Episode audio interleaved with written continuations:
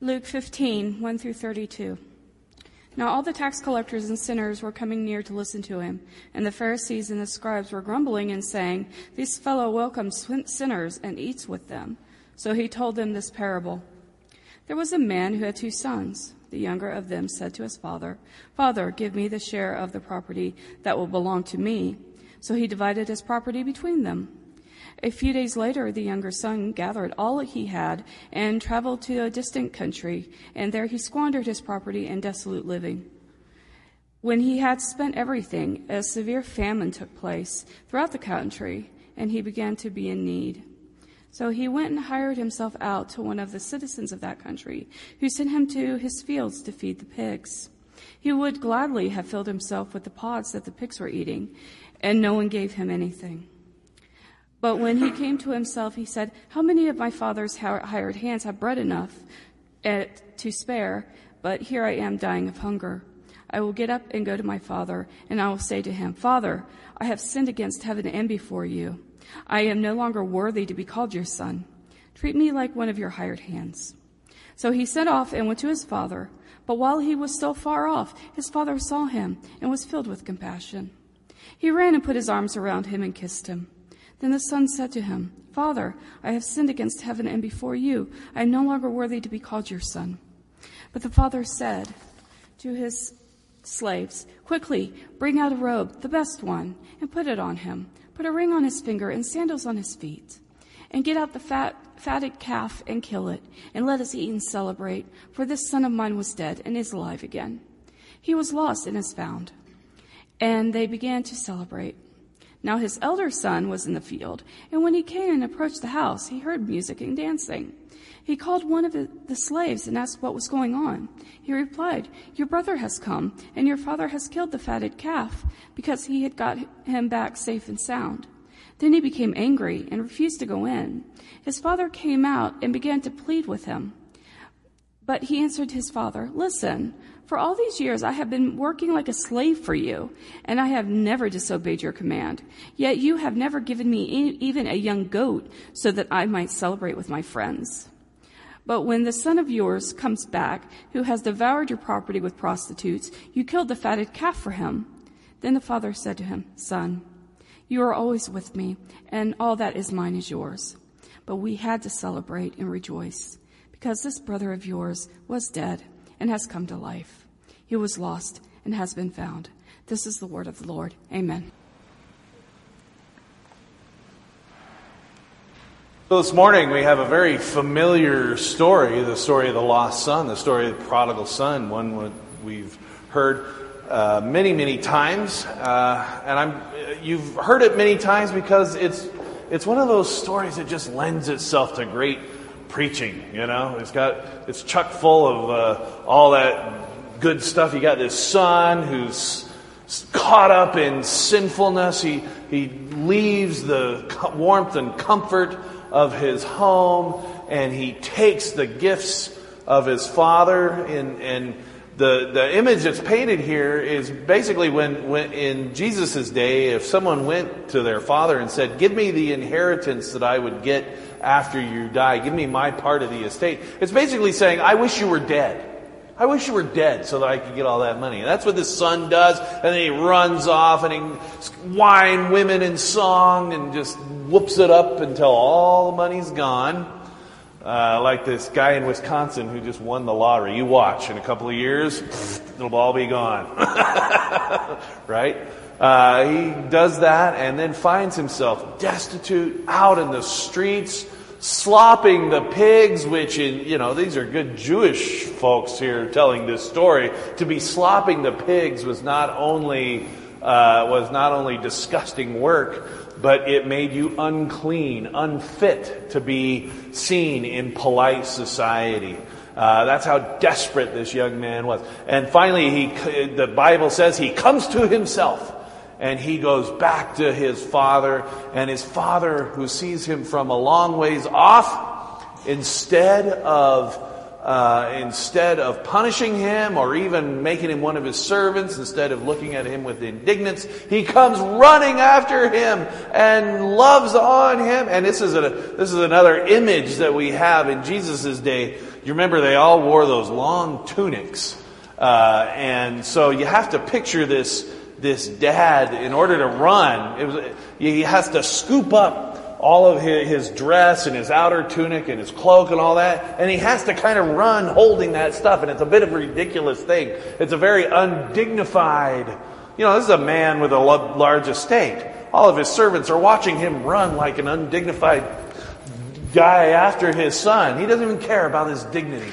And he just, he just lavishes his love on the son. What a great story!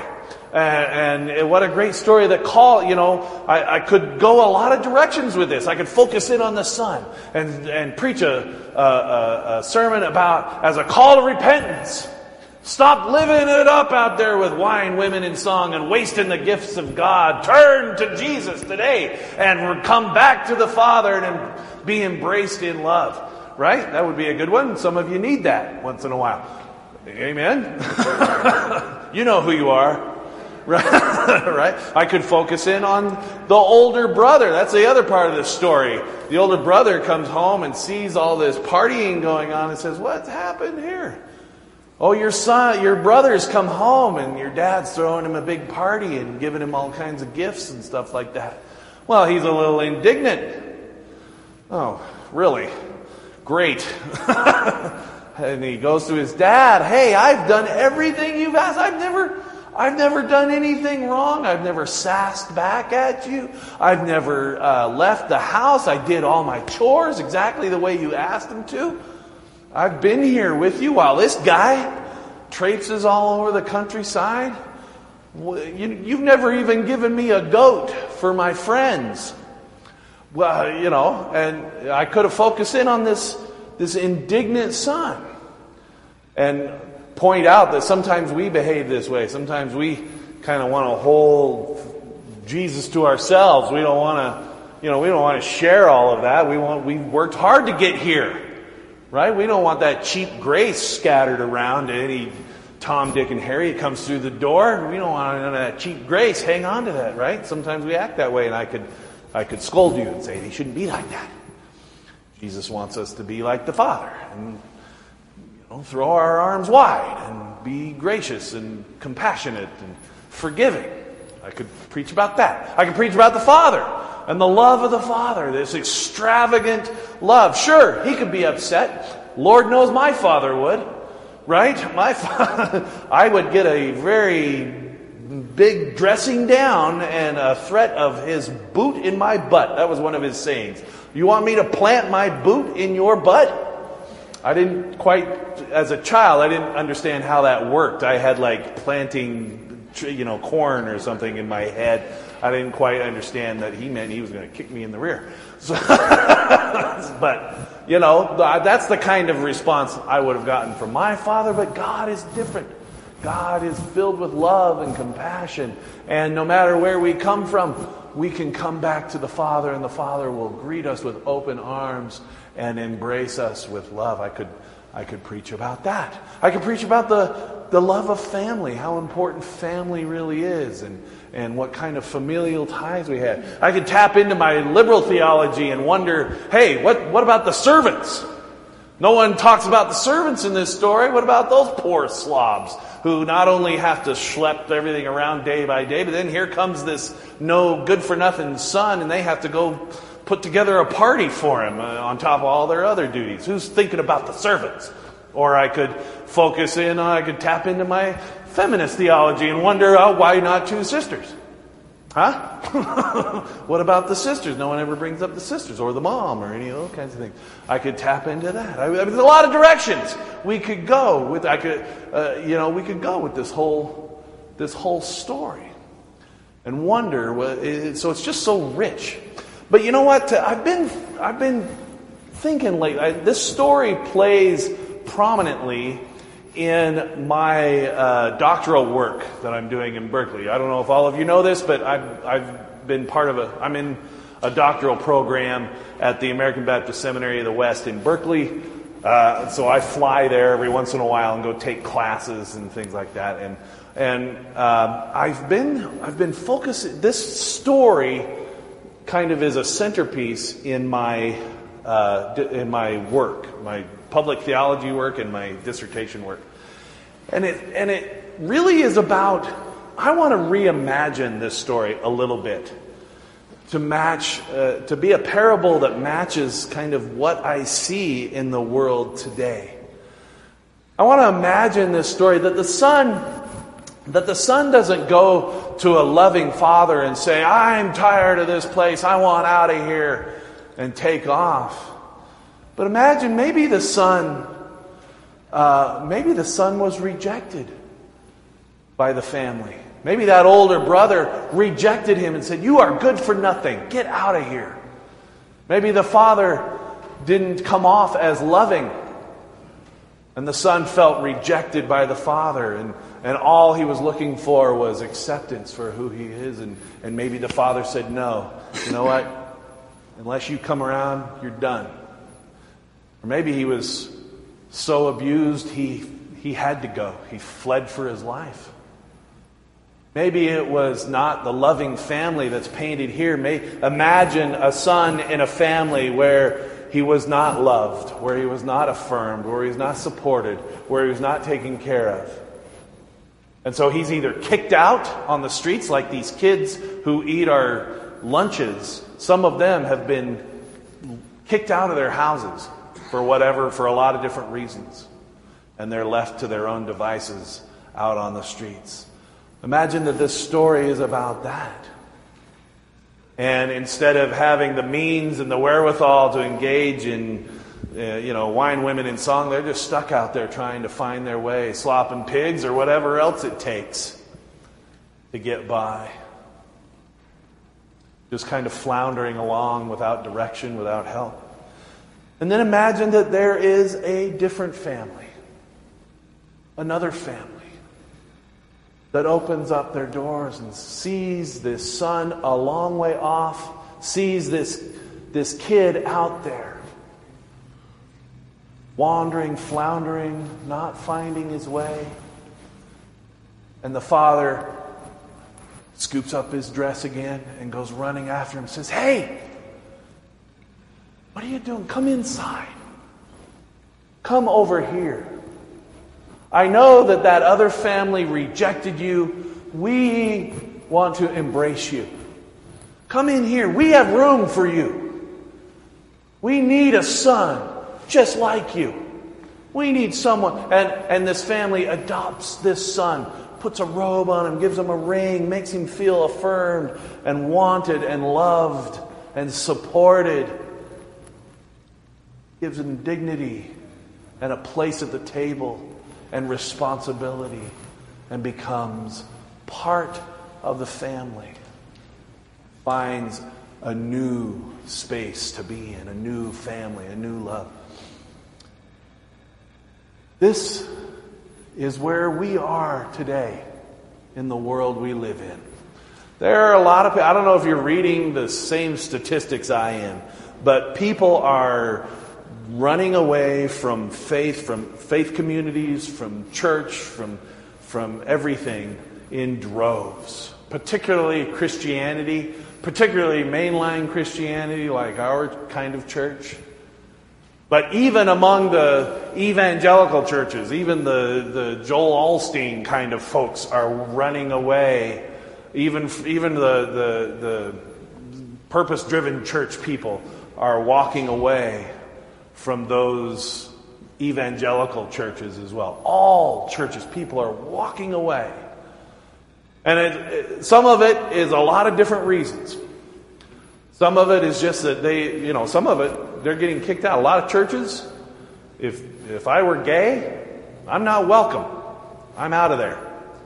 Uh, a lot of churches, it's not, and it's not just, you know, f- for me, this is a particular passionate issue, and I, I, uh, I see this happening, particularly here in Salt Lake City. It's such a it's such a, an occasion. It's such a uh, not an odd story that someone finds themselves to be gay or transgendered or or gender fluid or or lesbian, and they tell people in their church, and at some and maybe they are okay with them, but it's not in the teachings of that particular religion, and, or sometimes it is the death knell and they're kicked out. But eventually, they're shoved out. They don't feel, they either don't feel a part of it or they're not. But it's not just the LGBTQ plus community that's experiencing this. You know, women who are told that their leadership or their, their direction to the ministry is not welcome, is not valued, that they have a different place in the kingdom of God. Or, or just many of us who feel like the church and its focus on the, its own uh, its own desires, its own needs, or the, the, the notion that the, you know you need to focus in on this being the only thing that people do. That turns folks off, and they they walk away because there's something inside of us that says, "Wait a minute, this does not reflect." The values that God has put in my heart. This doesn't reflect the relationship that I have with God and people are walking away from church because the church has abandoned the gospel as we have come to know and love it in our heart of hearts. Uh, it's become something else.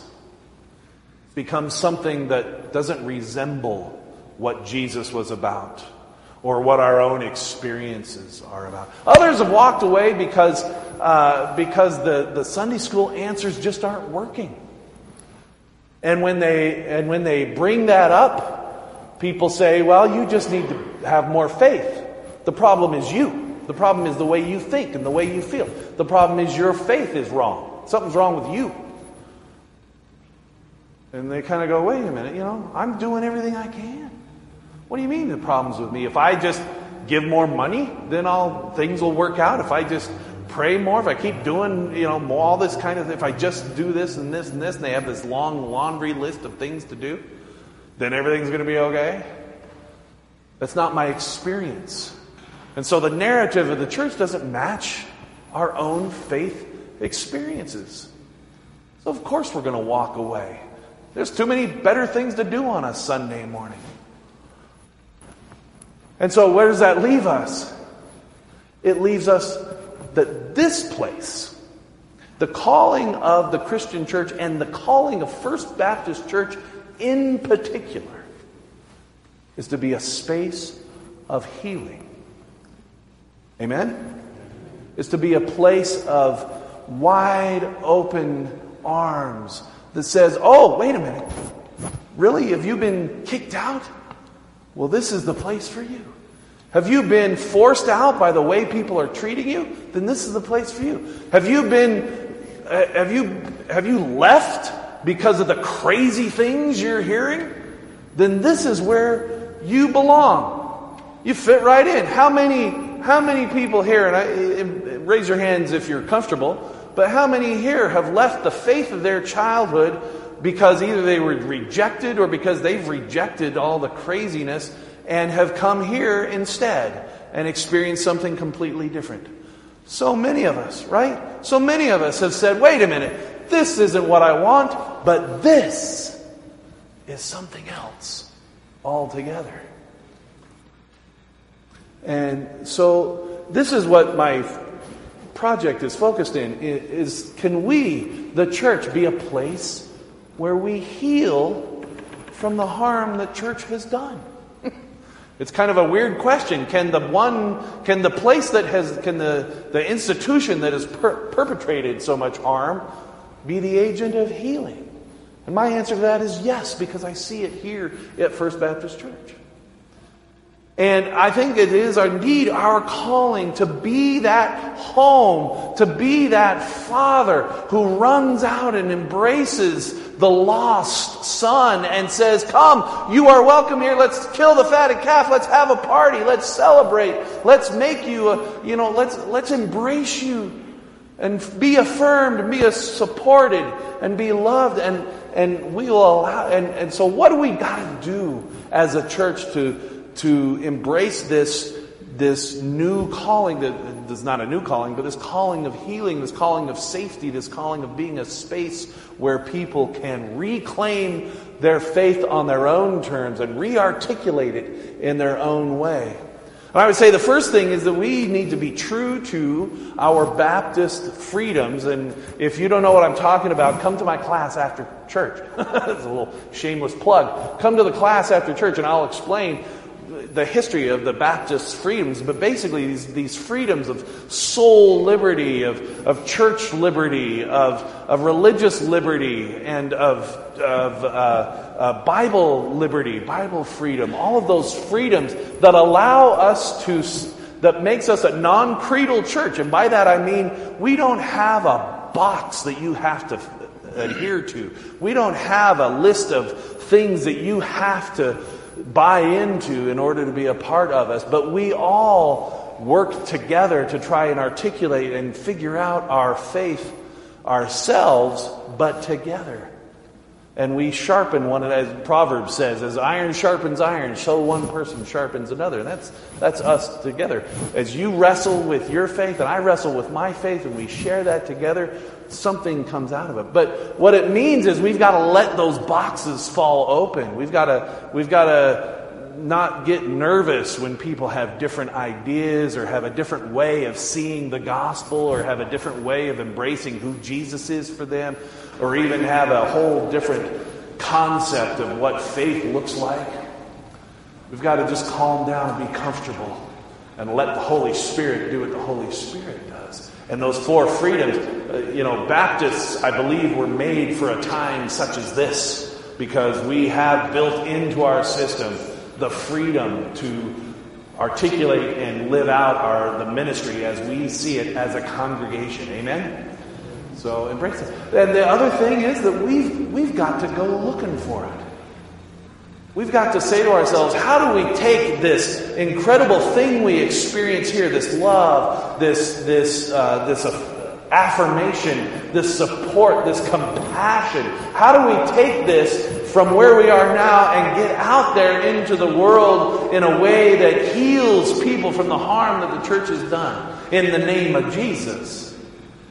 How do we heal not just here in this sanctuary? Because I don't know if you can tell, but there's a lot of room here yet. There's not, you know, the place is not full. Uh, we got a lot of space. There's a lot of space in between the people. Uh, you know, when we're all crowded in here, then maybe we can talk about our, our work being in here. But until then, until people are kind of elbow to elbow, our work is out there. Amen? Somehow we've got to figure out how to take that message of healing, that message of love, that we've got to go running out to that son who is far off, far off. Bring them in. Not just bring them into the church, but bring them into the love that God has for them because there is something healing about it. I've seen it over and over again in many of you. There's something healing about taking the good stuff that you had when you were a kid and letting go of all the bad stuff and say, I'm not going to be a victim to that kind of theology, that kind of Jesus, that kind of God anymore. I'm going to embrace a Jesus who loves me, who affirms me. And articulating that faith for yourself, oh, it's so freeing. Gives you wings so you can fly. Amen? It's so freeing. And it's imperative. It is, it is crucial. It is urgent that the Christian church, and First Baptist in particular, embrace this mission. Because our people are out there. They're the ones who have walked away. Those are our people. The ones who have said, I don't belong here anymore. It's up to us to say, oh, yes, you do. oh, yes, you do. Let us pray.